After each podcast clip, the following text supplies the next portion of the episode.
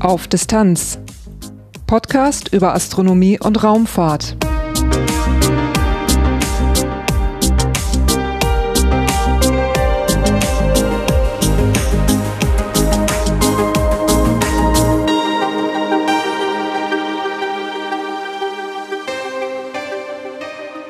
Hallo und willkommen bei Auf Distanz. Dieses ist Episode 70, erschienen am 20. Oktober 2022. In dieser Episode geht es mal wieder um ein astronomisches Thema. Auf der kanarischen Insel La Palma gibt es mehrere Teleskope, mit denen eine spezielle Form der Astronomie betrieben wird. Über die Beobachtung von Cherenkov-Strahlung in der Erdatmosphäre gewinnt man Erkenntnisse über Gammastrahlungsereignisse im All. Was es damit auf sich hat, darüber sprach ich mit Dr. Dominik Elsässer von der TU Dortmund. Am Schluss gibt's wie immer ein paar kurze Infos über den Podcast selber. Durch die Sendung führt sie Lars Naber. Titelthema Ich begrüße bei mir Dominik. Hallo. Ja, hallo, einen schönen guten Tag. Dominik Elsässer von der TU Dortmund hier und ich freue mich außerordentlich, heute ein bisschen was zu erzählen zu den Magic-Teleskopen auf der schönen Kanareninsel La Palma. Was machst du an der TU Dortmund? Ja, ich bin hier zum einen zuständig für die Ausbildung unserer Studierenden im Lehramt der Physik tatsächlich. Also bilde mit großer Motivation, großer Freude junge Menschen aus, die dann an die Schulen gehen und an nachfolgende Generationen so ein bisschen die Fackel der Begeisterung für die Naturwissenschaften weitergeben. Und bin aber eben auch Hochenergie-Astrophysiker, das heißt beschäftige mich mit Objekten im Universum, die Gammastrahlung, ganz besonders hochenergetisches Licht produzieren aktive Galaxienkerne, also die Umgebung von supermassereichen schwarzen Löchern in den Zentren von Galaxien, Gammastrahlen, Ausbrüche, Gamma-Ray-Bursts, furchtbare Explosionen von mutmaßlich massereichen Sternen am Ende ihres Lebens, die Überreste von Supernovae, also Sternexplosionen in unserer Milchstraße. Alles, was im Universum ganz besonders spektakulär ist, das interessiert mich also. Was ist deine Verbindung zu den Magic-Teleskopen? Ja, ich bin seit einigen Jahren nun schon Mitglied in der Magic Kollaboration, also in diesem Verbund von Wissenschaftlerinnen und Wissenschaftlern, die sich zum Ziel gesetzt hat, diese Teleskope auf La Palma zu betreiben, immer weiter auszubauen, damit die Grenzen des Wissens der Menschheit zu erweitern. Und ähm, betreibe da Forschungsarbeit, betreue Studierende, Doktorandinnen, Doktoranden, auf ihrem Weg sozusagen in die wissenschaftliche Forschung ähm, und bin in der Magic-Kollaboration auch zuständig für so die Belange der Wissenschaftskommunikation, also für Outreach, wie man heutzutage äh, sagt, und so für den Themenbereich ähm, Diversity, Equity und Inclusion. Also das ist natürlich in der Wissenschaft heute auch wichtig, Menschen insgesamt äh, zu erreichen und, und Menschen, ja, zu ermöglichen, ihren Weg zu finden in der Wissenschaft, frei von äh, Dingen, die uns leider auch sozusagen begleiten als Menschen, nämlich dem Umgang äh, untereinander, der nicht immer so ist, wie er sein sollte. Das ist ein ganz wichtiges Aufgabenfeld auch. Magic-Teleskope, da bist du ja direkt beteiligt. Du hast hier auf den Tisch ein kleines Modell gestellt von so La, das, ja. La, Palma. Und äh, ja, ich sehe eben einen hohen Grad, äh, auf dem du mir gezeigt hast, äh, wo die Teleskope eben stehen. Und ja, die vulkanische Aktivität macht euch da nicht zu schaffen oder doch? Ja, man muss sagen, die Kanaren insgesamt natürlich ein Kind oder Kinder des Vulkanismus. Und diese Inseln insgesamt, die sind daher vulkanischen Ursprungs. Wir sind mit den Teleskopen am ähm, Observatorium auf dem Roque de los Muchachos in der Nähe sozusagen des höchsten Punktes von La Palma, nicht ganz oben am Gipfel, aber in der Nähe dieses höchsten Punktes, relativ weit im Norden der Insel zugange. Und wenn man sich jetzt mal anguckt, der, der, dass der Norden der Insel, der ist geologisch vergleichsweise alt. La Palma ist eine relativ junge Insel, wenige Millionen Jahre alt, aber der Norden der Insel ist vergleichsweise alt und vulkanisch bereits ruhig geworden. Der aktive Teil der Insel, das ist so sozusagen von der Inselmitte südwärts, die Cumbre Vieja. Und das ist auch die Gegend äh, sozusagen, wo jetzt aktiver Vulkanismus natürlich aufgetreten ist. Wissen nicht ganz, ob das schon fertig ist. Also das hat uns natürlich beschäftigt, klar, der Vulkanausbruch. Ähm, aber es ist so, dass wir da doch äh, durch einige Kilometer davon getrennt sind. Auch geografisch natürlich so hoch, dass zum Beispiel Lavaströme aus dieser Gegend unmöglich ähm, den Bereich erreichen können. Ne? Wir sind viel höher als der Ort des Vulkanausbruchs. Und zum Glück ist das auch so gewesen, dass zu weiten Teilen dieser Eruption die Windrichtung so war, dass also nur sehr begrenzte Mengen Asche tatsächlich ans Observatorium verfrachtet wurden. Das ist ja das, wo man so ein kleines bisschen natürlich auch Bedenken haben müsste, jetzt vor großen Aschemengen, die sich sehr schlecht mit so präzisen Instrumenten wie Teleskopen vertragen würden. Also muss man sagen, ein großes, großes sozusagen äh, äh, ein Herz auch dafür, großes Verständnis, dass das natürlich für Menschen auf La Palma auch äh, eine Naturkatastrophe ist. Viele Menschen haben da Hab und Gut und alles verloren. Aber aus Sicht äh, der Astronomie muss man sagen, dann doch auch zum Glück äh, ist in die Auswirkungen wirklich begrenzt gewesen in unsere Instrumente. Ne? Auch dadurch übrigens, dass der Vulkanismus auf La Palma natürlich von einer Art ist, die durch eher geringe Explosivität gekennzeichnet ist. Also das ist äh, eher so effusiver Vulkanismus, der dann mit der Produktion von Lavaströmen einhergeht, aber nicht durch das äh, schnelle Ausschleudern von manchmal Kubikkilometern von Tefra, wie man das aus anderen Erdteilen halt kennt. Ne? Also Tonga zum Beispiel, so 2022, ja. so ein Extrembeispiel natürlich. Das ist völlig andere Art Vulkanismus.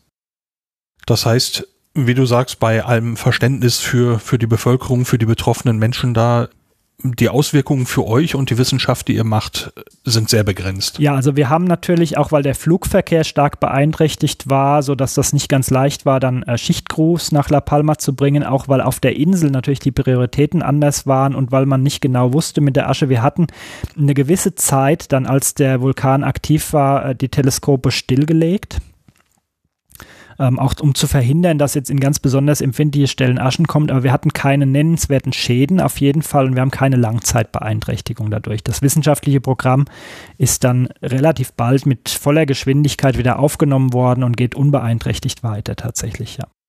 Wir sprechen sicher noch über die Beschaffenheit der Teleskope, wie die eigentlich aussehen und so, aber stilllegen, was macht ihr dann? Ja, also die Teleskope einmal, wenn man sich Bilder anguckt davon, die stehen ja sozusagen frei. Das heißt, die haben keine Kuppeln, wie man das von klassischen optischen Teleskopen kennt. Ähm, das deshalb einmal, weil die Teleskope sehr groß sind, 17 Meter Spiegeldurchmesser, das wäre also sehr teuer, so ein großer Kuppelbau. Das zweite, weil wir diese Teleskope sehr schnell bewegen können wollen. Wir wollen also auf unerwartete Phänomene, Gammastrahlenausbrüche innerhalb von Minuten reagieren können und dafür muss ein Teleskop natürlich schnell schwenken können. So Kuppeln sind eher nicht mal behäbige Bauwerke. Und das bedeutet, die Teleskope, wenn wir die, wie sagen, parken für den Tag, dann müssen die natürlich nach Norden zeigen und in Richtung Horizont. Das ist ganz wichtig, also dass die Sonne nicht im Spiegel reflektiert werden kann und dann äh, lokal Brennpunkte entstehen, die dann natürlich auch, auch Schaden anrichten können. So ein großer Spiegel sammelt natürlich enorm viel Licht. Also das ist das eine. Die werden geparkt Richtung Norden ähm, und, und so, dass man, dass kein Sonnenlicht in den Spiegel fallen kann. Und das zweite ist jetzt, als dieser Vulkanausbruch war, da kann man natürlich gucken, dass man besonders empfindliche Bereiche, was so Aschefall angeht, wo also Asche sich in Mechanik zum Beispiel reinsetzen könnte, ähm, auch durch Schmierstoffe gebunden werden könnte, dass man die ganz einfach abdeckt und äh, ist dann dadurch schon ziemlich gut geschützt. Also wie gesagt, das hat sich sehr bewährt. Wir haben da keine dauerhaften Schäden zu beklagen gehabt. Über die Geschwindigkeit des Schwenkens hatte ich mir so bei meinen Vorbereitungen jetzt gar keine Gedanken gemacht. Äh, wenn du sagst, äh, ihr möchtet sehr schnell schwenken können, wenn ihr jetzt sagt, von einer Seite zur anderen, gibt es da einen Wert? Kannst ja, also wir können innerhalb von ganz wenigen Minuten jeden Punkt am Himmel erreichen. Das hängt so ein bisschen davon ab, wo das Teleskop gerade hinguckt und wo es hin soll. Aber innerhalb von ganz, ganz wenigen Minuten kann man also jeden Punkt am Himmel anfahren, aus jeder Art von Betriebsmodus raus. Und ihr müsst euch im, durch die freistehenden Teleskope keine Gedanken dazu machen, dass die Kuppel synchronisiert werden muss. Ja, und auch nachfahren muss sozusagen. Also ein großes Kuppelbauwerk, das äh, hätte natürlich, ich meine, technisch kann man das wahrscheinlich alles machen, ist nur so, dass das dann unproportional teuer werden würde und auch fehleranfällig vermutlich. Ne? Das ist immer technisch, ist ganz viel möglich. Die Frage ist, was ist praktisch dann das Richtige? Ähm, und so ein bisschen haben wir da natürlich auch den Vorteil, dass diese Spiegel bei den Magic-Teleskopen, Spiegel ist ja oft so das richtig Empfindliche am Teleskop. Die Spiegel, die wir verwenden, die sind wirklich gut witterungsbeständig. Die kann man also in einem Klima, wie es auf La Palma am Roca de los Muchachos vorherrscht, dann auch tatsächlich jahrelang im Freien stehen lassen. Und ja, deshalb ist das die einfachste Variante, da unsere Ziele zu erreichen, ist dieses freistehende Teleskop. Ja, sprechen wir mal über die Teleskope an sich. 17 Meter Spiegeldurchmesser, sagtest du schon, die stehen auf La Palma. Ähm, wir benutzen die ganze Zeit die Mehrzahl, das sind zwei Stück. Was sind denn diese Teleskope eigentlich? Was kann man sich vorstellen, wenn man zu euch kommt? Ja, also das sind im Prinzip Teleskope, die Gammastrahlung aus dem Universum nachweisen. Also Licht, Gammastrahlung ist Licht nur bei sehr großen Energien und war wahrscheinlich jede und jeder schon mal zum, beim Zahnarzt und hat da vielleicht eine Röntgenaufnahme angefertigt gekriegt. Und Röntgenstrahlung ist auch Licht, auch hochenergetisch. Vielleicht ein paar 10.000 bis 100.000 mal energiereicher als das sichtbare Licht, ähm, in dem wir jetzt hier im Raum gerade sitzen und uns gegenseitig angucken oder das Licht, das man von der Sonne kennt. Und die Gammastrahlung, die wir nachweisen, die ist noch viel energiereicher als die Röntgenstrahlung. Die hat Energien 100 Milliarden Mal bis Billionen Mal so groß wie die des Sonnenlichts. Und um so energiereiche Gammastrahlung von, vom Erdboden aus, also auch wenn wir auf über 2300 Metern in der Nähe von einem Berggipfel sind, sind wir doch nah am Erdboden in der Erdatmosphäre drin. Um die nachweisen zu können, da muss man sich so einem kleinen Trick bedienen, denn die Erdatmosphäre ist eigentlich undurchlässig für so hochenergetische Strahlung. Aber bei diesem Prozess, dass die Erdatmosphäre, also diese Gammastrahlung, verschluckt, da wird seinerseits wieder ein kleines bisschen Licht frei, das sogenannte Cherenkov-Licht. Und dieses Cherenkov-Licht, das blaue und, und nahultraviolette Strahlung, die weisen wir tatsächlich mit diesen Teleskopen nach. Also das sind tatsächlich ihrer Bauart nach optische Teleskope, die aber indirekt damit hochenergetische Gammastrahlung nachweisen. Weil ihr euch eben konkret auf die Cherenko-Strahlung ausgerichtet habt mit genau, diesem Genau, also diese, diese Cherenkov-Strahlung, die ist ein verräterischer Fingerabdruck, wenn man so will, äh, dessen, dass ein hochenergetisches Photon, ein hochenergetisches Lichtteilchen, wenn man so will, in die Erdatmosphäre eindringt. Das verursacht da, wir sagen da, einen, einen ausgedehnten Luftschauer. Das produziert also Elektronen und Positronen in der Hochatmosphäre der Erde diese Elektronen und Positronen, die bewegen sich dann aufgrund ihrer großen Energie schneller als die Lichtgeschwindigkeit in Luft ist. Die Lichtgeschwindigkeit im Vakuum ist nach allem, was wir wissen, eine absolute Grenze in der Relativitätstheorie. Schneller kann sich keine Information ausbreiten. Aber in Medien, wie halt auch der Luft, ist die Lichtgeschwindigkeit etwas langsamer. Und deshalb können in Medien wie der Luft äh, Teilchen durchaus auch mal schneller sein als die lokale Lichtgeschwindigkeit. Nur wie das so ist, wenn man halt Geschwindigkeitslimits, und seien sie auch nicht absolut, wenn man die übertritt, ähm, dann kostet das manchmal ein bisschen Strafe. Und im Fall dieser Elektronen und Positronen in diesem Luftschauer kostet die das ein bisschen Energie. Und diese Energie, die geht über ja, in, zum Teil in sichtbares Licht. Und dieses sichtbare Licht, das kann dann bis zum Erdboden vordringen und wir weisen das mit den Teleskopen nach. Und schließen dann rück auf die Eigenschaften des Gammastrahlungsteilchens, das die Erdatmosphäre getroffen hat. Also das Gammastrahlungsteilchen kommt von außerhalb der Erdatmosphäre, ja, trifft aus dem fernen Universum üblicherweise, ja. Trifft auf die Erdatmosphäre und produziert dort ein, ein wir sagen da ein Elektron-Positron-Paar, also das Elektron sozusagen, das, das Elementarteilchen, das auch in den, in den Hüllen der Atome, wie wir in der Materie, aus der auch wir bestehen, vorkommt, und sozusagen sein Antimaterie-Geschwisterkind, das Positron, das im Prinzip ein Elektron ist, aber positiv geladen, also das Antimaterieteilchen zum Elektron dazu. Und, und so ein sozusagen, ja, Materie-Antimaterie-Paar produziert dieses Photon im Prozess des Absorbiertwerdens, nennt man Paarbildung. Und dann diese Elektronen und Positronen, äh, die sind so energiereich, dass die ihrerseits wieder Gammastrahlung freisetzen, sogenannte Bremsstrahlung. Und diese Gammastrahlung bildet dann erneut Elektron-Positron-Paare. Und so kriegt man so eine richtige Lawine aus Elektronen und Positronen. Das multipliziert sich also immer und damit dann entsprechend nennenswerte Verluste von Cherenkov-Strahlung. Also jetzt nicht irgendwie eine Riesenmenge an Energie, aber so viel, dass man es nachweisen kann tatsächlich.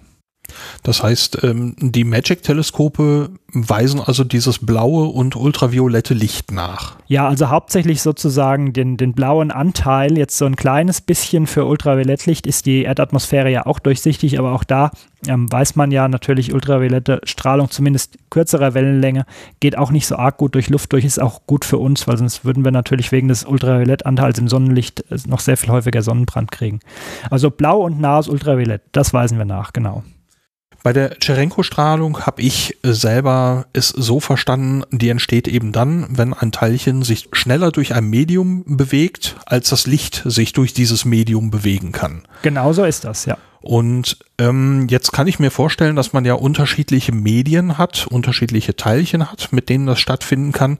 Hat man dann auch unterschiedliche ja, ausgeprägte Cherenko-Strahlung, also kann die andere Farben haben, andere Bereiche des Spektrums abdecken in dem Moment oder ist die immer blau und nah ultraviolett? Ja, also, also einmal sozusagen, was Teilchen angeht, man braucht ein geladenes Teilchen. Neutrale Teilchen produzieren keine Cherenkov-Strahlung in, in sehr guter Näherung. Das deshalb, weil die Cherenkov-Strahlung entsteht dadurch, dass die Materie, wir sagen da, polarisiert wird. Also Ladungsträger ein Stückchen voneinander entfernt werden durch dieses Durchgehen dieser störenden externen Ladung, die also dieses Teilchen trägt.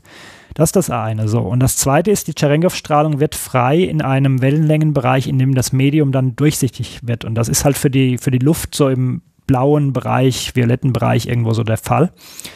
Ähm, nichtsdestotrotz hat das Medium durchaus einen Einfluss und man kann auch Cherenkov-Nachweis mit anderen Medien machen. Ganz bekannt ist, denke ich, so ähm, Cherenkov-Strahlung in Wasser, sei es flüssiges Wasser oder gefrorenes Wasser, äh, dass man also ausnutzt, um auch wieder indirekt Neutrinos aus dem Kosmos nachzuweisen. Der Ice Cube Detektor ähm, im Eis unter dem Südpol der Erde zum Beispiel, der nutzt Cherenkov-Strahlung von Myonen und Elektronen, die ihrerseits aus Wechselwirkungen der Neutrinos kommen die dann aber frei wird im gefrorenen Wasser, im Eis halt. Und ähm, das ist von der Technik her nah verwandt. Deshalb ist ja auch einer der Gründe, warum das für uns ein Experiment ist, an dem wir auch beteiligt sind, da auch, auch mitarbeiten, mitentwickeln. Das ist also instrumentell näher verwandt, als man manchmal den Eindruck kriegen könnte. Also denkt man an eine Vulkaninsel im Atlantik und dann die Eiskappe am Südpol der Erde, aber das ist tatsächlich experimentell ähm, durchaus eng verwandt, auch von den Quellen, für die man sich interessiert was die dann äh, detektieren am Südpol im Eis, hat das quasi die gleiche Farbe? Ah ja, das ist also auch bläuliches Cherenkov-Licht. Das, das ist tatsächlich so, ja. Bei bläulichem Licht in Wasser muss ich an Abklingbecken denken von Nuklearanlagen. Ja, und das ist tatsächlich auch also grundsätzlich der gleiche Effekt. Muss jetzt so ein bisschen aufpassen, bei vielen Fotos, die man sieht von so äh, Kernreaktoren, ist das tatsächlich durch eine externe Beleuchtung, dass so dieser bläuliche Eindruck entsteht. Aber tatsächlich gibt es da auch das Cherenkov-Licht. Der Unterschied ist im Wesentlichen bei Kernreaktoren und Abklingbecken, ähm, sehen wir sozusagen in Summe das Licht von vielen, vielen, vielen, vielen einzelnen Teilchen, das sich zu einem kontinuierlichen Leuchten überlagert. Mit unseren Cherenkov-Teleskopen weisen wir tatsächlich einzelne Cherenkov-Blitze, die zurückgehen auf einzelne, jetzt in dem Fall Gamma-Strahlungsteilchen, ähm, nach und die sind deshalb nicht kontinuierlich, sondern sehr kurz. Die dauern tatsächlich nur Nanosekunden, Milliardstel Also ein einzelnes Gamma-Teilchen im wörtlichen Sinne? Also, ja gut, letzten Endes natürlich, ähm, was ist Licht? Ist das eine Welle? Ist das ein Teilchen? Das ist natürlich eine berühmte Frage in der Physik, aber bei so hohen Energien dominiert ähm, vom, vom Experiment her die Teilchennatur des Lichts und wir weisen tatsächlich dann also einzelne Photonen, Gammastrahlungsphotonen nach, die aber viele, viele Cherenkov-Photonen in der Erdatmosphäre hinterlassen. Aber schlussendlich im Bereich der Gammastrahlung weisen wir da einzelne Photonen nach, ja. Also die Teleskope, wir haben einen Spiegel und ich habe ein Foto gesehen, das erinnerte mich ein kleines bisschen an eine langgezogene Satellitenschüssel. Man hat also mhm. vorne so einen Ausleger dran und vorne in dem Ausleger sind wahrscheinlich die Detektoren drin? Ja, das ist auch die sozusagen die Ähnlichkeit, die ist natürlich kein Zufall. Ähm, der der Wellenlängenbereich, in dem man beobachtet, ist ein ganz anderer. Aber ähm, die Teleskope, der Spiegel, ist, wird sozusagen aus einzelnen Segmenten zusammengesetzt, parabelförmig gehalten und äh, bildet ab tatsächlich und im, im Brennpunkt sitzt dann an so, an so Auslegermasten sitzt dann die Kamera, also der Detektor. Also dieser Spiegel, genau wie beim Radioteleskop beziehungsweise bei der Parabolschüssel für den Satelliten-TV-Empfang auch, der dient einfach dazu, das Licht, die Strahlung zu bündeln und dem Detektor zuzuführen. Das ist also kein Zufall, das ist tatsächlich das gleiche Prinzip. Die Astronomie mit der Cherenko-Strahlung, wann fing das an? ist tatsächlich ein vergleichsweise, muss man sagen, neues Feld. So diese, diese Idee natürlich, dass es da unglaublich energiereiche Quellen von Strahlung im Universum geben muss. Dies ist so ein, in, in mehrfacher Hinsicht ein Jahrhundertproblem. Das geht spätestens zurück so auf die Ballonaufstiege von Victor Hess und Kollegen dann, Beginn so des 20. Jahrhunderts. Und man also feststellte, da fällt eine ionisierende Komponente von Strahlung ähm, von außen, aus dem Universum auf die Erdatmosphäre ein. Und, und, und seitdem würden wir gerne rauskriegen, wo eigentlich diese Quellen dieser kosmischen Strahlung sitzen. Und dafür müssen wir Astronomie betreiben. Dafür müssen wir nicht nur die geladenen Teilchen, wie das bei, bei Viktor Hess und Kollegen war, die Protonen hauptsächlich nachweisen. Dafür müssen wir, brauchen wir Photonen, weil die verraten ihre Herkunftsrichtung. Und da also Cherenkov-Effekt auszunutzen, das ist tatsächlich nur wenige Jahrzehnte alt. Die, die Geschichte der Cherenkov-Astronomie, die ist also eng verknüpft mit Projekten wie Whipple zum Beispiel, von amerikanischen Kollegen und auf La Palma natürlich so die Vorgängerexperimente von, von Magic, dann auch die Hekra-Teleskope, das ist also wenige Jahrzehnte alt, diese erfolgreichen Anstrengungen, Cherenkov-Strahlung zu nutzen. Die Entdeckung äh, von, von Luft-Cherenkov-Strahlung ähm, ähm, aus Luftschauern, die geht zurück so in die Mitte des 20. Jahrhunderts mit relativ einfachen Methoden damals. Und dann hat das also noch ein bisschen gedauert, um da Astronomie wirklich mitmachen zu können. Was hat man damals gesehen, dass es aufgefallen ist? Das waren vergleichsweise einfache Experimente, wo man also mit relativ kleinen Spiegeln und Fotomultipliern dann eben äh, den Himmel letzten Endes beobachtet hat und man hat dann einzelne kurze ja Cherenkov-Lichtblitze nachgewiesen und die dann also in Verbindung gebracht mit diesen Luftschauern. Ja. Hat man sowas vermutet und danach gesucht oder ist das eher ein Zufallsfund, weil man. Nee, das, das war tatsächlich sozusagen klar, dass das eine unvermeidliche Konsequenz eigentlich sein muss, dieser Luftschauer, die sich durch die kosmische Strahlung ausbilden und dann konnte das eben nachgewiesen werden und dann noch ein bisschen später sozusagen hat man dann die Anstrengungen auch unternommen, damit tatsächlich Astronomie zu machen. Astronomie machen heißt ja immer auch sozusagen die Suche nach astronomischen Quellen. Nicht nur den Nachweis von Licht beliebiger Provenienz, sondern konkret Quellen identifizieren. Ne? Du sagtest gerade, es ist noch nicht so alt. Hegra lief von 87 bis 2002, mhm. äh, stand mhm. wohl an, an, einer sehr ähnlichen Stelle oder sogar an der gleichen Stelle ja, wie also jetzt Magic. In, in, in großer Nähe auf jeden Fall, ja. ja, ja.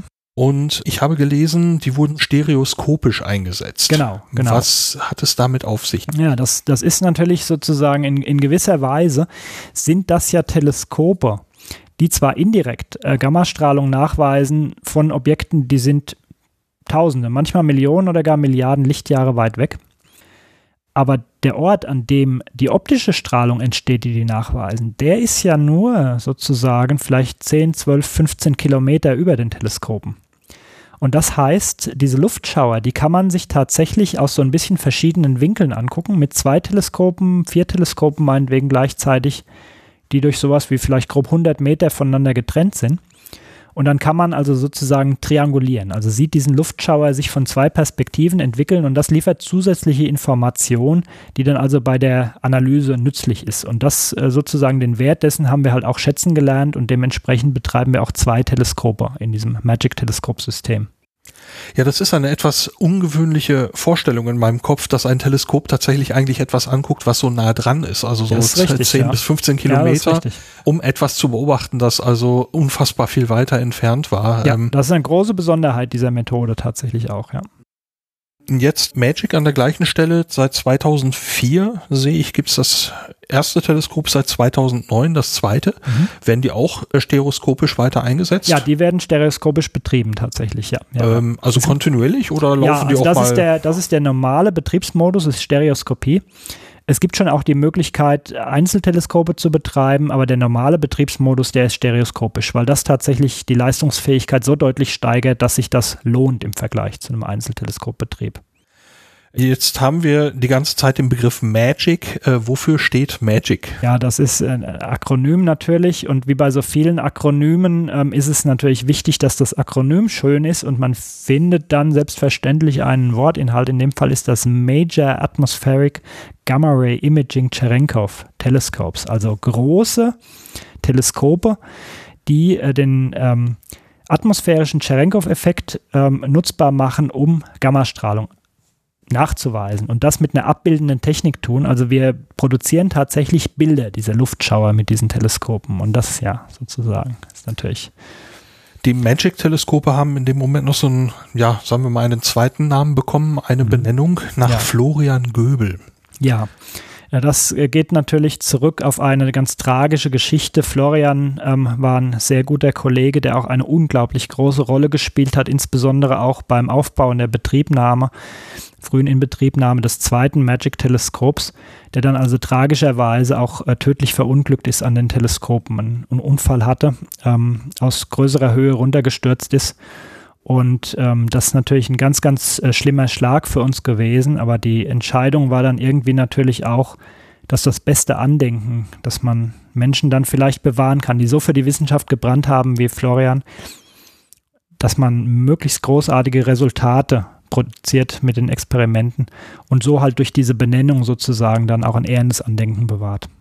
Ja, das, äh, ich habe gesehen, der Name steht auch auf einer Stele an ja, den Teleskopen. Genau, die an den Teleskopen angebracht. Also vor, vor, vor den Teleskopen sozusagen äh, aufgestellt ist, ja, ja. Wenn jetzt jemand auf La Palma ist, wird man von den Teleskopen und von der Stele etwas sehen können ähm, oder kommt man da nicht hin als normaler Mensch sozusagen. Also es, es gibt tatsächlich die Möglichkeit, ähm, während des Tages sozusagen das Observatorium zumindest von der öffentlichen Straße aus zu sehen dann und es gibt auch die Möglichkeit, geführte Touren mit dem Observatorium zu machen, ähm, wo man dann ein bisschen näher an die Teleskope ähm, hin kann.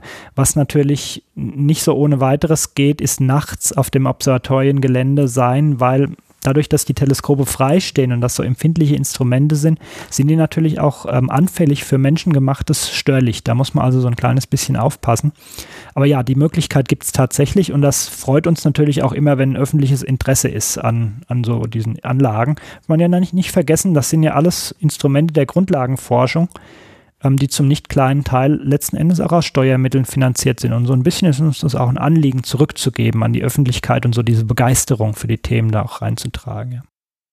Wer ist denn beteiligt an dem Magic-Projekt? Das ist ein großes äh, internationales Konsortium, das umschließt also viele Institute aus, aus mehreren europäischen Ländern. Deutschland natürlich eines davon, aber ganz große Beteiligung auch aus Italien, aus Spanien, Kolleginnen und Kollegen aus Polen, aus Finnland. Wir haben mittlerweile Gruppen aus Indien, aus Japan. Ähm, wir haben also wirklich eine internationale Kollaboration, wie das heutzutage üblich ist und umfasst also weit, weit über 100 Wissenschaftlerinnen und Wissenschaftler und ähm, dazu dann natürlich auch noch Technikerinnen, Techniker, Verwaltungspersonal. Das ist so das Wesen der modernen Großforschung, dass man also sich international zusammenschließt und, und da dann ja große Anstrengungen bewältigt. Jetzt ist natürlich die Beobachtungszeit, die man mit so einer Anlage haben kann, endlich. Oh ja. Ähm, wie wird das vergeben? Ja, das ist, das ist, ein ganz, ganz wichtiger Punkt. Also selbst an guten Standorten, wie das La Palma ist, ist einer der hervorragendsten Standorte auf der ganzen Nordhalbkugel der Erde, um Astronomie zu machen.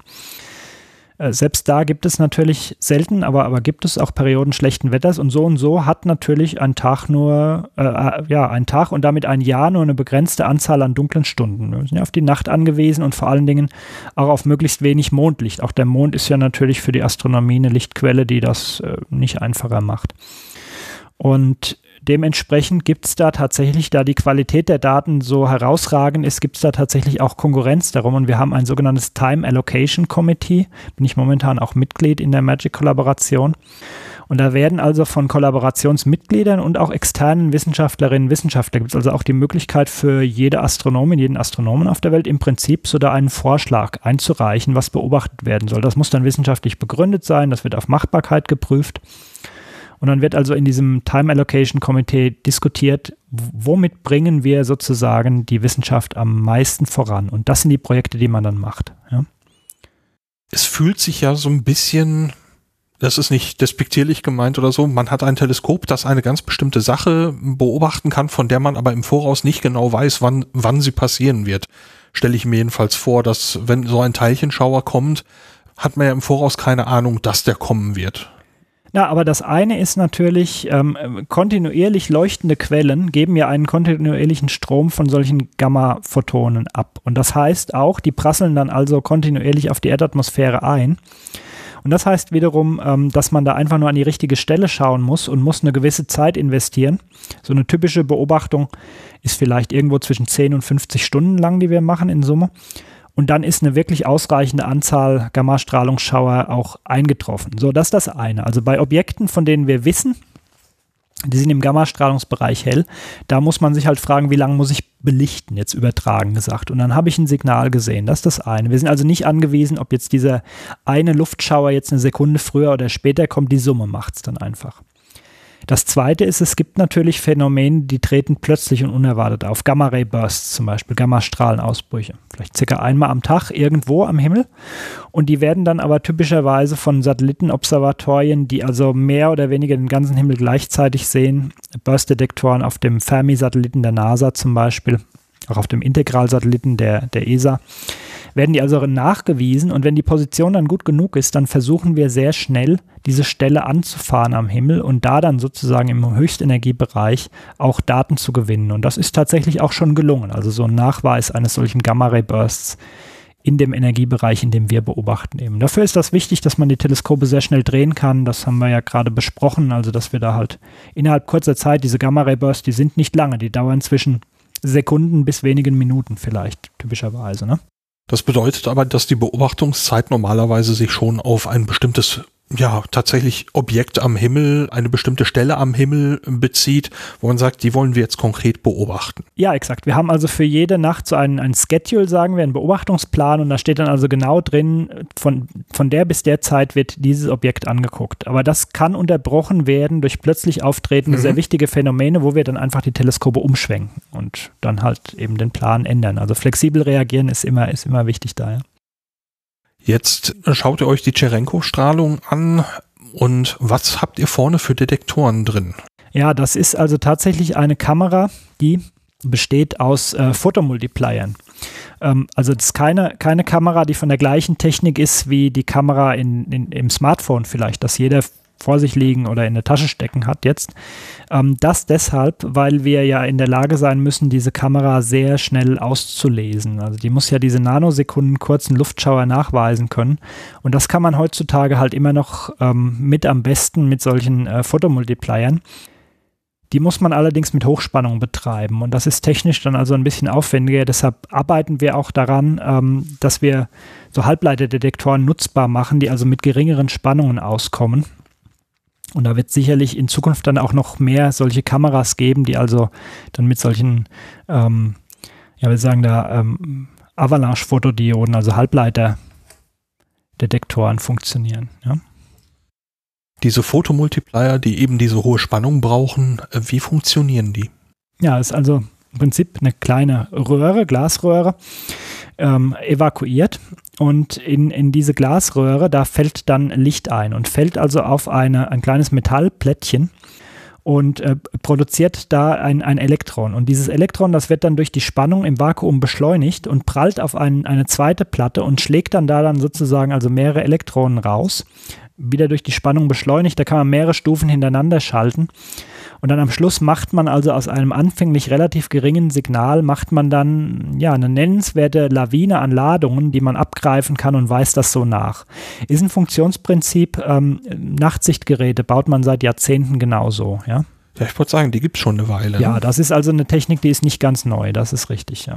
Ja, ich finde es interessant, dass tatsächlich äh, wir das zweite Mal jetzt mit so einer Kettenreaktion zu tun haben. Das ist ja, in, also in gewisser Weise eine, gibt eine, eine, die sozusagen die Lawine in der Erdatmosphäre, die ist, die läuft von selbst. Die Lawine im, im Photomultiplier, die muss man provozieren durch die Hochspannung, ja. Mit welcher Spannung wird da gearbeitet? Äh, das sind so typischerweise mehrere hundert bis, bis 1000 Volt, so ganz grob. Das kann man, kann man variieren. Das hängt auch davon ab, wie groß der Nachthimmelsuntergrund ist, also wie hell der, der Himmelsuntergrund ist. Wenn der sehr hell ist, dann äh, dreht man das eher so ein bisschen runter natürlich. Ne? Um ist denn neben den Fotomultipliern noch weiteres Detektormaterial an Bord? Also das sind, das sind sozusagen die, die, das ist der, der wirklich aktive Teil dieser Photomultiplier. Wir haben natürlich ähm, auch äh, tatsächlich CCD-Kameras im Einsatz, die haben äh, sozusagen so, so Hilfsaufgaben, also die Positionierung des Teleskops überwachen zum Beispiel. Das machen wir mit, mit äh, klassischen CCD-Kameras. Aber der, der aktive Teil des Detektors, wenn man so will, das, das sind tatsächlich diese Photomultiplier-Kameras im Fall von Magic. Ja. Ähm, die CCD-Kameras, die die Positionierung überwachen, das passiert dann anhand von Bildern des Himmels? Ja, oder? genau. Also mhm. der, der Spiegel, der äh, erzeugt natürlich auch Bilder von Sternen letzten Endes und äh, das kann man natürlich abgleichen mit dem Erwartungswert, weil man hat ja dann ja eine Erwartung, wo man das Teleskop gerade hingefahren hat. Ne? Jetzt waren wir viel auf der Erde ähm, mit dem Teleskop. Die kosmische Gammastrahlung was kann die verursachen? Schwarze Löcher hattest du schon erwähnt, ja, also Gamma-Ray-Bursts. Die, die, Umgebung von schwarzen Löchern in Form von aktiven Galaxienkernen, die Jets dieser aktiven Galaxienkerne, das sind also prominente Quellen. Die Stoßwellen, die Supernova-Explosionen hinterlassen, also Supernova-Überreste, das ist eine andere prominente Quellklasse in unserer Milchstraße. Und wir suchen natürlich aber immer auch nach exotischen Prozessen. Wir fragen uns zum Beispiel, ob die Wechselwirkungen, mögliche Wechselwirkungen der dunklen Materie im Universum, ob die nicht auch Gammastrahlung hinterlassen könnten. Und auch da gibt es also Möglichkeiten zu versuchen, die Grenzen der bekannten Physik ein bisschen zu verschieben. Ja. Da kann es eben auch bei helfen, indem man konkret nach einem bestimmten Muster sucht, was wenn man die Idee hat. ja, so also für uns ist immer auch ganz wichtig so der, die Frage des Spektrums. Also das heißt, in welchem Energiebereich genau kriegen wir wie viel Gammastrahlung, das ist das eine. Und die zweite Art von, wenn man so will, verräterischem Fingerabdruck, die hinterlassen werden kann, ist natürlich die zeitliche Variabilität. Das kann also sehr rapide variabel sein, Beispiel Gamma-Ray-Bursts. Jetzt, was wir so aus Wechselwirkung der dunklen Materie erwarten würden, die Sodstrahlung ist noch nicht nachgewiesen, also suchen danach, die wäre natürlich zeitlich über lange Zeiten konstant. Also das sind alles so Hebel, an denen man ziehen kann, um das eine vom anderen vielleicht zu unterscheiden. Wir hatten schon gesagt, ihr könnt also in eine bestimmte Richtung schauen, wie beim optischen Teleskop und kümmert euch dann im Prinzip um ein bestimmtes Objekt. Wie ist die Auflösung des Teleskops, wenn da jetzt mehrere Objekte nah beieinander sind? Mhm. Wie gut könnt ja. ihr die trennen auf also diesem dadurch, Wege? Dadurch, dass diese Technik ja doch eine relativ indirekte ist, dadurch, dass wir die Luftschauer angucken in der Erdatmosphäre und, und ähm, ja, dann also eine relativ lange Kette ist, wenn man so will, zwischen Gammastrahlensignal und, und, und Nachweis, ist die Auflösungsfähigkeit dieser Teleskope tatsächlich begrenzt, wenn man sie jetzt vergleicht mit optischen Teleskopen wie James Webb Teleskop zum Beispiel. Wir erreichen eine Auflösung, die ist irgendwo so grob im Bogenminutenbereich, vielleicht ja ein bisschen schlechter als die des menschlichen Auges. Aber immerhin, also das reicht, äh, um, um einzelne Quellen nachzuweisen und äh, reicht auch zum Beispiel bei manchen Supernova-Überresten in der Milchstraße mittlerweile, um so die schalenartige Struktur nachzubilden. Ne? Das ist also immerhin das. Bei den Gravitationswellenteleskopen hat man ja relativ stark gefeiert, dass man eben ein weiteres weitere Messpunkte hat aus einem anderen Bereich, die man mit anderen, zum Beispiel visuellen Daten kombinieren kann. Ich nehme mal an, das passiert hier auch. Ja, das ist also eine ganz mächtige Technik auch bei uns. Wir machen ganz viel, so wir sagen da Multiwellenlängen und auch Multi-Messenger-Kampagnen. Wir arbeiten zusammen mit Teleskopen, Observatorien aus anderen Wellenlängenbereichen für Licht, aber insbesondere auch äh, ja auch mit Gravitationswellenteleskopen. Da wird es also eine große, große Zukunft geben, sozusagen bei dem Thema äh, zu gucken, ob man Gravitationswellenquellen, also die, die Ausbrüche von Gravitationswellen, zum Beispiel aus Verschmelzung von Neutronensternen, mutmaßlich verursachen, die die sogenannten kurzen Gamma-Ray-Bursts. Das wird also eine Aufgabe für die Zukunft sein, zu gucken, ob man die auch nachweisen kann in dem Energiebereich. Und aber auch äh, die Frage, können wir sozusagen Quellen von kosmischen Neutrinos nachweisen, auch im Gammastrahlenbereich. Also auch das, das, das ganz, ganz großes Thema tatsächlich, diese Wellenlängenbereiche und wir sagen da Messenger, also Botenteilchen übergreifende Zusammenarbeit. Jetzt haben wir schon gestreift, etwas Neues, die Gravitationswellenastronomie. Ich habe gelesen, dass für Magic auch einige Sachen entwickelt werden mussten, die es eigentlich noch nicht gegeben hat. Ja, also das ist natürlich immer, wenn man, wenn man Teleskope äh, betreiben will, die zu neuen Grenzen aufbrechen, dann muss man sich natürlich Gedanken machen, wie man das umsetzt. Es ist jetzt natürlich immer so ein bisschen so, dass man ja, dass man aufsetzt auf Technik, die grundsätzlich schon verstanden ist, aber das vielleicht auch in neuem Kontext nutzt. Das eine ist, das sind sehr leichtgewichtige Strukturen, damit die eben schnell bewegt werden können, die aber trotzdem über viele Jahre stabil bleiben müssen und dann also ja mechanisch auch robust genug sein müssen, um die Präzision zu erhalten. Die Spiegel, ganz große Aufgabe, Spiegel herzustellen, die eine möglichst große Reflektivität haben, aber gleichzeitig witterungsbeständig sind. Dabei nicht zu schwergewichtig, das muss ja die Struktur auch tragen können, alles. Und die Kosten müssen sich natürlich auch im Rahmen halten. Ganz großer Bereich, wo man Neuland betritt, sieht man jetzt nicht so direkt, ist aber tatsächlich auch Software und Analysemethoden. Also wir treiben da ständig sozusagen auch voran unsere Fähigkeiten, ähm, ja, im Computer Analysen zu machen, inklusive so auch Methoden des maschinellen Lernens und der künstlichen Intelligenz. Ist auch ein ganz wichtiges Thema hier an der TU Dortmund tatsächlich, ja. Das ist so eine Sache, die mir durch den Kopf schoss. In unserem Vorgespräch hattest du mir an einer Tafel hier etwas gezeigt äh, mit einer, einer Tränenform, die die Abbildung eines solchen, ja, äh, ausgedehnten Luftschauers, der, der Nachweis hinterlässt im Vergleich zu anderen Teilchen, die eben auch auf die Erdatmosphäre prallen, die aber für euch in der Form nicht so interessant sind. Ganz kurz eben dieser Unterschied. Warum müsst ihr einen Unterschied machen? Ja, weil natürlich das so ist, äh, du hast das richtig gesagt, das, was wir begehren sozusagen bei Magic, das sind die Hochenergie-Gammastrahlungsphotonen. Photonen durchqueren das Universum sehr geradlinig. Die lassen sich also vor allen Dingen nicht von Magnetfeldern ablenken. Es gibt aber auch noch, und das, wie gesagt, weiß man seit Viktor Hess, es gibt eine Komponente von Protonen zum Beispiel, also hochenergetischen, wenn man so will, Teilchen, wie sie im Wasser, wie sie den Wasserstoffatomkern ausmachen, die auch das Universum durchdringt, die sogenannte kosmische Strahlung. Und die prasselt auch auf die Erdatmosphäre, die verursacht auch solche Luftschauer und die wiederum verursachen auch Cherenkov-Strahlung. Und die landet im Teleskop und wird damit nachgewiesen. Und dieser Untergrund aus solchen Protonen, der ist leider tausendmal, manchmal zehntausendmal größer als das Signal aus solcher Gammastrahlung, auf das wir aus sind. Und leider sind diese Protonen für uns nicht so begehrenswert, weil die nämlich durch Magnetfelder im Kosmos abgelenkt werden und damit ihre Herkunft nicht mehr genau verraten. Und wir wollen ja eigentlich wissen, welches astronomische Objekt erzeugt die Strahlung. Und dazu müssen wir das halt örtlich zuordnen können.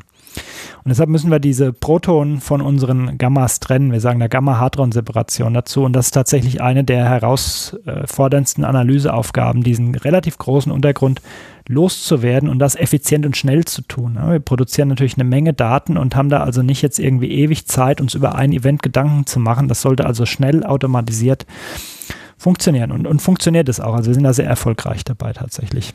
Du erwähntest gerade eben sowas wie künstliche Intelligenz. Kann das an der Stelle vielleicht mit einem ja, mit einer trainierten KI an der Stelle unterstützen? Also das ist tatsächlich, das ist tatsächlich eine Richtung, in der wir forschen sozusagen. Kann man da Dinge wie neuronale Netzwerke auch zum Einsatz bringen?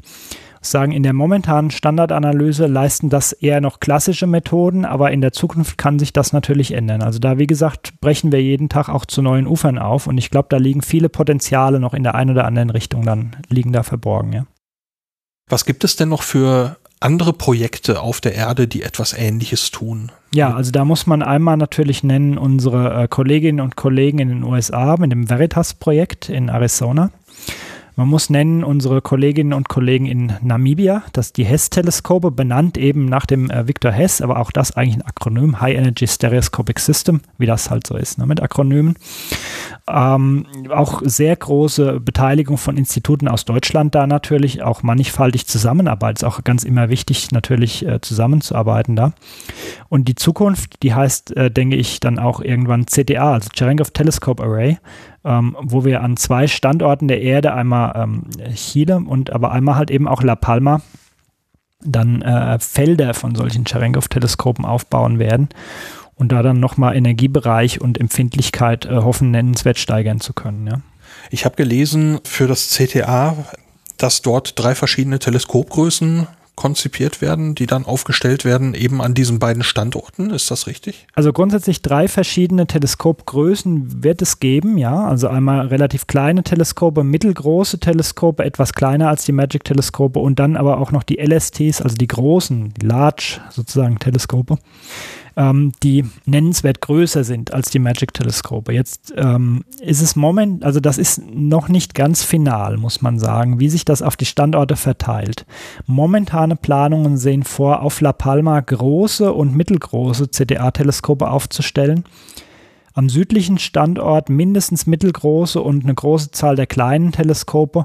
Ob da dann auch große Teleskope beherbergt werden, das mag so sein, das hängt natürlich immer auch so ein bisschen davon ab, ähm, ja, wie willig sozusagen die Regierungen der beteiligten Länder, andere Drittmittelgeber sind, uns mit äh, Forschungsgeldern zu versorgen. Wir wünschen uns natürlich eine möglichst komplette Ausstattung, das ist klar, ja. Ich habe gelesen, beim CTA Nord- und Südhalbkugel sollen auch ein bisschen unterschiedliche Aufgaben erfüllen. Ja, genau. Und, und deshalb halt auch so diese unterschiedlichen Layouts. Also auf der Südhalbkugel ist natürlich so, dass man einen besonders tollen Blick in die Milchstraße hat, in unsere eigene Heimatgalaxie rein. Das Zentrum der Milchstraße steigt da natürlich viel höher über den Horizont als von der Nordhemisphäre aus. Und deshalb da die Priorität sicherlich auf den Hochenergiebereich. Und dafür sind also viele Teleskope, die dafür kleiner sein dürfen, geeignet. Die Luftschauer werden relativ hell dann, da reicht also ein kleineres Teleskop auch. Hauptsache man hat viele davon. Während wir so von der Nordhalbkugel aus einen besonders schönen Blick raus ins ferne Universum, also Millionen, Milliarden Lichtjahre weit raus haben.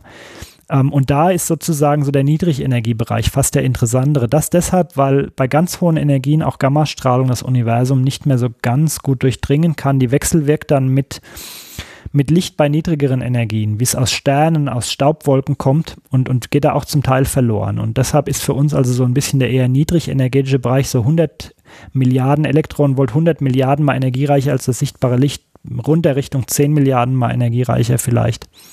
50 mal Milliarden mal energiereicher ist da so der brennend interessant. Und dafür brauchen wir aber schön große Teleskope, wie Magic sie hat und wie die LSTs bei CDA sie auch sein werden. Wird das CTA Magic ablösen? Also, ich meine, das ist sicherlich so ein bisschen eine Frage auch der Zeitskalen. Momentan ist Magic ein fantastisch leistungsfähiges Instrument, das so ein, vielleicht auch auf dem Zenit seiner Leistungsfähigkeit wirklich angekommen ist und das wir natürlich jetzt weiter betreiben wollen gerne. Das ist ein unglaublich produktives äh, Experiment ja, dass die Erkenntnis quasi jeden Tag voranbringt. Und das ist viel zu früh, das äh, abzuschalten. Das ist ganz klar. Das wollen wir also noch lange weiter betreiben. Es ist eher so, dass sich das erstmal so in Richtung einer, denke ich, äh, Ko Kollegialität einfach entwickeln wird. Wir erforschen Methoden, wie man vielleicht ähm, die LST-Teleskope von CDA und Magic zusammen betreiben kann. Und dann wird man einfach sehen, wo die Zukunft hinführt. Also unser Wunsch ist tatsächlich momentan der nach einem Weiterbetrieb der Magic-Teleskope. Solange das sinnvoll ist, das ist klar. Also alles, was die Menschheit errichtet, ist immer irgendwie auf Zeit. Das muss man sagen. Ne? Wir bauen da nicht die Pyramiden, die in 4000 Jahren noch stehen werden. Aber Momentan sozusagen ist das ein, ein produktives Miteinander. Wie, wie weit ist das mit dem CTA denn gediegen bislang? Ja, also das, das erste ähm, LST-Teleskop von CTA, das steht auf La Palma bereits, das beobachtet bereits erfolgreich, das hat auch schon erste wissenschaftliche Ergebnisse gezeitigt. Und jetzt wird dann also in schnellen Schritten die Konstruktion ähm, von weiteren drei solchen Teleskopen auf La Palma voranschreiten. Und wir freuen uns da natürlich schon ungemein sozusagen auf die Möglichkeiten, da zusammen wissenschaftliches Neuland zu beschreiten. Ja. Bei der Konstruktion der Teleskope fürs CDA hat man sich dann ein bisschen an Magic, Hegra und anderen Projekten orientiert? Oder ja, also ganz was Neues äh, gemacht. Ne, ganz klassisches Beispiel, wenn man sich mal die, äh, die, die tragende Struktur des äh, CDA LST1 Teleskops anguckt, dann entdeckt man natürlich große, große Ähnlichkeiten mit den Strukturen der Magic Teleskope. Und das ist kein Zufall. Da hat man sich natürlich orientiert dann daran, ja. Welche Anzahlen von Teleskopen sind denn gewünscht für die beiden Standorte? Also im Norden auf jeden Fall vier große Teleskope und dann so in der Größenordnung vielleicht acht, ja, so ganz grob acht bis zehn mittelgroße Teleskope. Während am südlichen Standort, sagte ich schon, ist natürlich so die, die kleinen Teleskope wichtig und davon dann eine Zahl, die in die mehreren Dutzend geht. Ne? Das ist also so die Wunschausstattung auf jeden Fall. Die kleinen, was ist das in Metern sozusagen? Ja, also das sind auch Spiegel, die sind mehrere Meter im Durchmesser, aber halt nicht 17 Meter, mhm. ne? sondern das ist dann eher sozusagen an den Fingern einer Hand abzählbar. Von der Größe her kann man so ein bisschen, ähm, ja, wenn, weiß ich nicht, langjährige Besucherinnen, Besucher von La Palma vielleicht die Hegra-Teleskope noch erinnern. Ne? Das kann man dann so ein bisschen vielleicht eher vergleichen. Seid ihr auch beteiligt beim CTA? Oh ja, also das da ist ja, das ist auch eine ganz wichtige Aufgabe natürlich, dass man, dass man immer ähm, auch äh, ja, versucht, die Zukunft mitzugestalten. Tatsächlich sind wir auch äh, Mitglieder im CDA-Konsortium, klar, tragen da auch ganz aktiv jetzt bei zum weiteren Aufbau und auch zur Inbetriebnahme des LST-1-Teleskops. Das ist also ein ganz, ganz äh, enger Austausch. Ähm, das, ist kein, das ist kein Nebeneinander her. Also Magic hat durchaus noch, also ihr habt eine Rolle beim CTA, Magic wird vielleicht eine Rolle beim CTA haben, aber es läuft auch erst noch mal eine Weile für sich weiter. Ja, also wir, wir machen momentan ähm, ist es schon so, dass wir relativ viele Beobachtungskampagnen tatsächlich machen, wo auch LST-Daten gewonnen werden. Und das ist auch wertvoll für LST, da zu gucken, was ein schon etabliertes Instrument sozusagen, ähm, wie das ein Objekt, wenn man so will, sieht. Und dann kann man das neue Instrument auch ein bisschen besser verstehen natürlich, das ist auch klar. Und ähm, das ist also momentan sozusagen ein ganz wichtiger Betriebsmodus. Und dann wird man einfach gucken, wie man die jeweiligen Stärken in Zukunft bestmöglich ausnutzt. Ja? Das ist also nicht so, dass ein etwas größeres Teleskop dann etwas kleinere Teleskope sofort überflüssig macht, sondern die finden dann auch ihre Rolle normalerweise. Ja? Gibt es etwas, wo du sagen würdest, bei den Magic-Teleskopen so zum Abschluss, das war eine Besonderheit, eine besondere Entdeckung? Also ich kann mich noch gut äh, an ein, eine Begebenheit erinnern, das war, wir, wir versuchen ja, also mir auch ein ganz wichtiges Anliegen, auch immer so diese Flamme der Begeisterung weiterzugeben an nachfolgende Generationen. Und ist das so, dass wir, wir machen auch Projekte, die äh, Schulklassen einbinden in, in so diese aktuelle Forschungstätigkeit. Und in einem dieser Projekte zusammen mit dem Friedrich-König-Gymnasium, dem naturwissenschaftlichen Labor für Schüler an diesem Friedrich-König-Gymnasium äh, in Würzburg, das ist so akademisch sozusagen, habe in Würzburg promoviert, äh, aus dieser Zeit sozusagen stammen die Anfänge dieses Projektes noch. Da machen wir also ein Programm, wo Schülerinnen und Schüler auch äh, optische Daten liefern, ähm, ja, für solche Multiwellenlängenkampagnen, wo Magic auch teilnimmt. Und somit ganz schöne Erinnerungen, die ich habe, kommen also aus dieser Zusammenarbeit, wo man auch sieht, dass man Menschen über weite Altersbereiche hinweg, über ganz unterschiedliche auch, auch äh, Wege bisher durchs Leben da zusammenbringen kann und da gemeinsame Kampagnen machen kann, wo tatsächlich auch Schülerforschung echte Wissenschaft bedeutet und wo die Grenzen der Erkenntnis sich verschieben, auch durch den Beitrag von ganz jungen Menschen. Und das finde ich unglaublich begeisternd. Ja. Vielen herzlichen Dank, dass wir sprechen konnten hier heute. Ja, ganz herzlichen Dank. Und äh, wir freuen uns, wie gesagt, immer, wenn wir so ein kleines bisschen von dieser Faszination auch weitergeben können in die allgemeine Öffentlichkeit. Wie immer habe ich für dieses Titelthema einiges an Links zusammengestellt. Die gibt's auf der Seite zur Episode unter aufdistanz.de auf Distanz ganz nah. Das war's für diese Ausgabe von Auf Distanz. Durch die Sendung führte sie Lars Naber. Auf Distanz ganz nah, das ist so ein bisschen die Hausmeisterei hier. Es geht um den Podcast selber. Da möchte ich dieses Mal nur ein paar Kleinigkeiten loswerden. Das erste ist, dass diese Episode später erschien als geplant und dafür gab es zwei Gründe. Der erste Grund ist ein ziemlich schrulliger Zufall. Ich hatte mit Dr. Elsässer, dem Gesprächspartner in dieser Episode, den Interviewtermin abgesprochen und wenige Tage später erschien eine Ausgabe des Podcasts Raumzeit. Und in dieser Episode ging es dann auch um das hier erwähnte Cherenkov Telescope Array und eben die Astronomie mit der Cherenkov-Strahlung. Ich habe deswegen mit Dr. Elsässer dann abgesprochen, dass wir mit der Veröffentlichung unserer Episode etwas warten. Der zweite Grund war einfach Covid-19. Das hat mich auf einer Reise schließlich auch eingeholt und musste erstmal auskuriert werden. Aber nun kann es ja weitergehen. Und ich denke, bis zur nächsten Episode ist auch meine Stimme wieder fit. Für dieses Mal möchte ich jetzt noch eine Sache tun, nämlich Danke sagen für finanzielle Unterstützung. Die gab es seit der letzten Episode von Sebastian, Karl Matthias, Norbert, Dennis und Sven. Vielen, vielen Dank euch. Für die nächste Episode war ich mal wieder beim ESTEC, das ist das Technikzentrum der ESA in Nordwijk an der Nordsee, und dort habe ich wieder einige kurze Interviews gesammelt. Bis dahin, danke fürs Reinhören und bis bald.